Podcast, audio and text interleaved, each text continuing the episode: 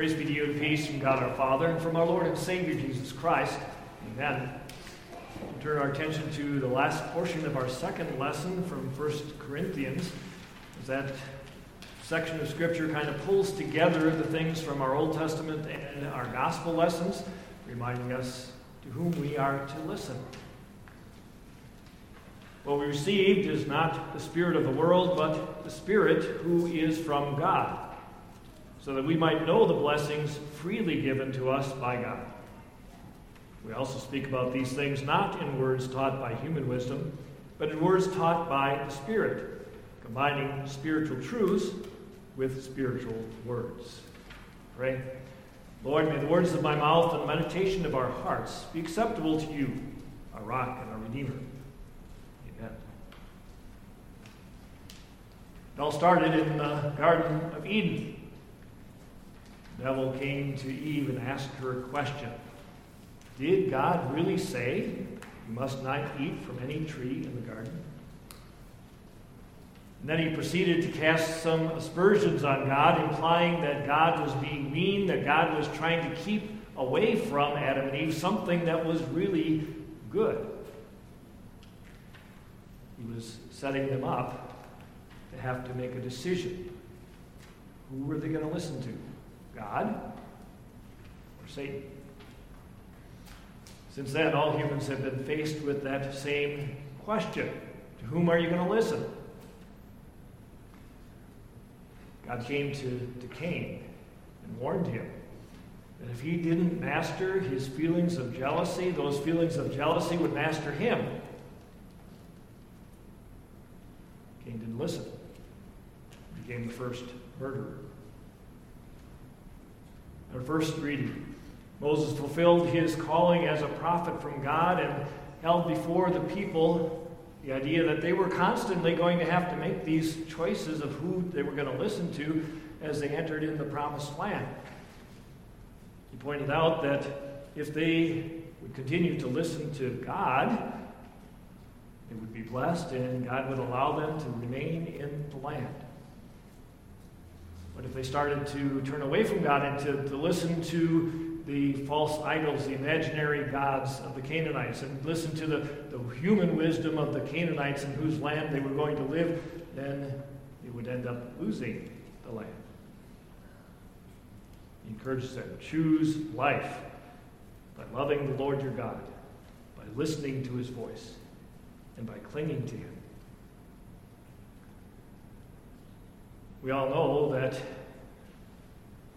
one true God, the creator of all that exists, the one who has rescued us from the slavery of sin, the one who's leading us on the path that leads to the promised land of heaven, he's the one we're supposed to listen to. We know that.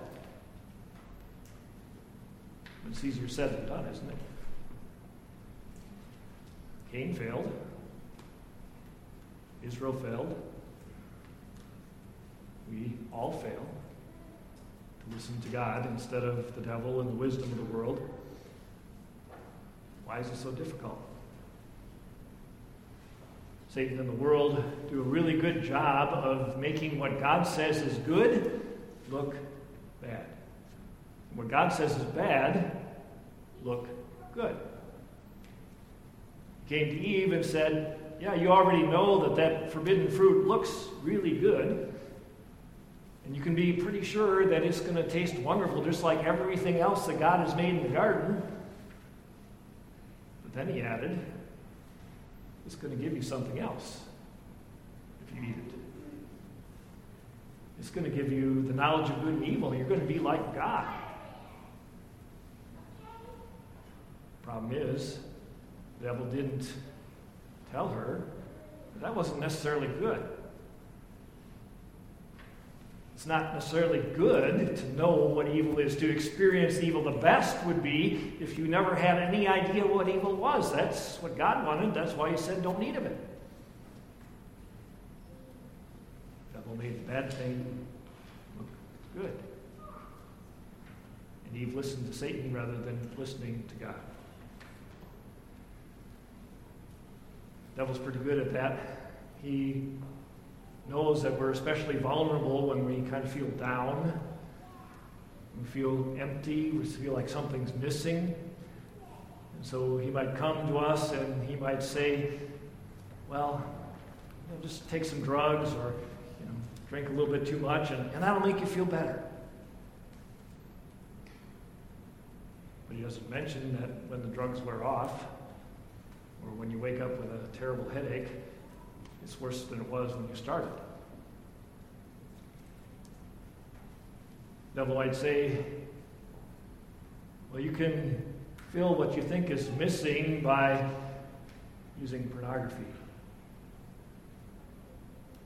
But he doesn't tell us that usually that leads to the destruction of relationships with real people who are closest to you that it often leads to abuse or even trafficking, and in some cases, like Ted Bundy, even to serial murder. Doesn't tell you those things. Satan's ally is the spirit and the wisdom of this world. We've seen how that works over the last years. The wisdom of the world can find a way to justify just about anything they want to by calling it love, bad look good. So, according to the wisdom of the world, abortion is love. You're showing love for that mother in a difficult situation who can't afford to have the child. And some might even go so far as say you're showing love for that baby that's killed because, well, it's certainly much better to be dead than it is to be unwanted That's the wisdom of the world. Wisdom of the world is good at making bad things look good, calling bad things love. Wisdom of the world says it's unloving and judgmental to say homosexual activity is a sin, or that there really are only two genders, male and female. That's unloving, that's judgmental. And no one wants to be called unloving, no one wants to be called judgmental, especially Christians who know that God has called them to love everyone. We know what we should do. We should listen to the one true God. We should listen to his word, not to the wisdom of the world, not to the spirit of the world. But it's easier said than done. See, Jesus points out in the gospel lesson that even when we think we're listening to what God says in His Word, sometimes we're really not. Sometimes we really don't understand what He's telling us in the world, but more often we tend to want to kind of twist it to make it fit our own way of thinking. Jesus wants to make that clear He says, Four times you've heard that it was said. You notice what follows? God's Word. Right? You've heard it was said. What they had heard was what God's Word said. You shall not murder. You shall not commit adultery. You shall not divorce. You shall not break a vow. So, what was the problem? The spirit of the world, the wisdom of the world came in and said, Well, you know, it's okay if you hate someone, if you hold a grudge, as long as you haven't murdered them, you're okay. That's the wisdom of the world. Wisdom of the world says, well, you know, it's okay if you had lustful thoughts as you watched the TV or the movie or what was in the internet, or even for your neighbor. As long as you haven't committed adultery, you're, you're okay. Wisdom of the world says it's okay to divorce someone just because you really don't like them anymore and you just really can't stand to be in the same house as long as it's legal. The wisdom of the world likes to take those commandments of God and kind of twist them and make them fit our own desires. But what does Jesus say? Whoever says, You fool, will be in danger of hellfire. Everyone who looks at a woman or a man with lust has already committed adultery. Whoever divorces his wife except for sexual immorality causes her to be regarded as an adulteress, and whoever marries a divorced woman is regarded as an adulterer. We know we're supposed to listen to what God says and not what Satan says, not what the wisdom of the world says. We know that we're not to make excuses, not to try and twist God's word so it softens the blow of God's law or doesn't apply to us somehow. But the truth is, we often fail.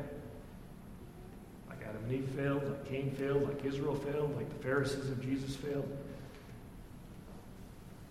How can we ever be saved? Paul says, What we received is not the Spirit of the world, but the Spirit who is from God, so that we might know the blessings freely given to us by God. By God's grace alone. He continues to let us hear his voice in the word and sacrament.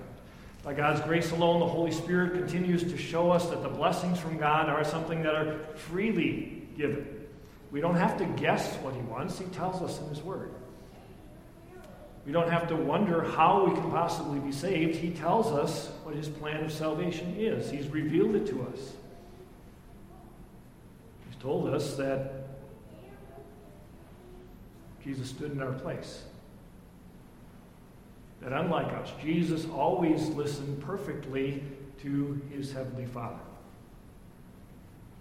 Jesus never listened to Satan. He never took something God said and twisted it a little bit so it didn't really apply to him. He always listened perfectly to God's word. And he always carried out the outward application of the commandments, but not only that, but even the application that God gives about thoughts and attitudes of the heart. He showed us what true love is. By willingly taking on himself the punishment that we deserve for all those times we didn't listen to God. For all those times we might have twisted the word a little bit and said, see, it doesn't really apply to me. The wisdom of the world says that believing that you're saved because a Jew named Jesus died 2,000 years ago and rose from the dead, that's complete, utter foolishness. By God's grace, the Holy Spirit has convinced us that is pure wisdom, wisdom from God for salvation. Paul quotes Isaiah what no eye has seen, no ear has heard, and no human mind has conceived, that is what God has prepared for those who love Him. He says, We speak about these things not in words taught by human wisdom, but in words taught by the Spirit, combining spiritual truths with spiritual words. Paul and the other apostles tell us about what God has done for us in Jesus when they tell us about the glory that He's preparing for us in heaven, even though we can't humanly comprehend exactly what that must be like, we know it's the truth.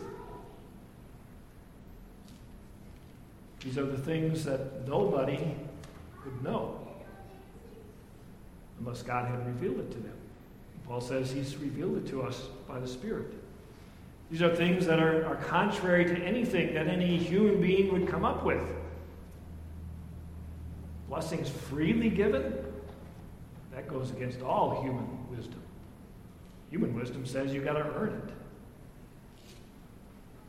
The Spirit says it's yours it's a gift, won for you by Jesus. These are not things that Paul and the other apostles just made up, but they were taught by the Holy Spirit. That's what Jesus promised, right?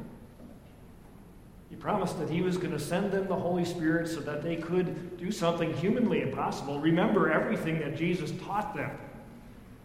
And then the Holy Spirit was going to guide them into all truth so that the things that they taught, the things that they wrote, the things that are recorded and preserved for us today, they're God's Word. They're the truth. They're His voice for us to listen to. When Satan tried to do to Jesus what he did to Eve, you know what Jesus did, right? It is written.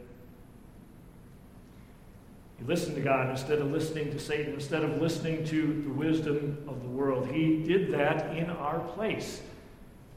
God says now that He credits Jesus' perfect listening to us as if we always listen perfectly. He covers our sins of listening to the world, the wisdom of the world, the spirit of the world. He covers those sins by His perfection. He also reminds us what we can do when it seems like Satan is still coming to us and asking that same question Did God really say? When the wisdom of the world is calling evil good and good evil and we're confused, he tells us what to do. What he did. Open the Word. Listen to the voice of God speaking to us through the Word. What Moses told Israel still applies to us today. In his word, God sets before us life and death, blessing and curse. May we always respond as Peter did Lord, to whom shall we go? You have the words of eternal life. Consider all that God has done for you in Jesus. And choose life. Amen. Please stand. Peace of God that passes all understanding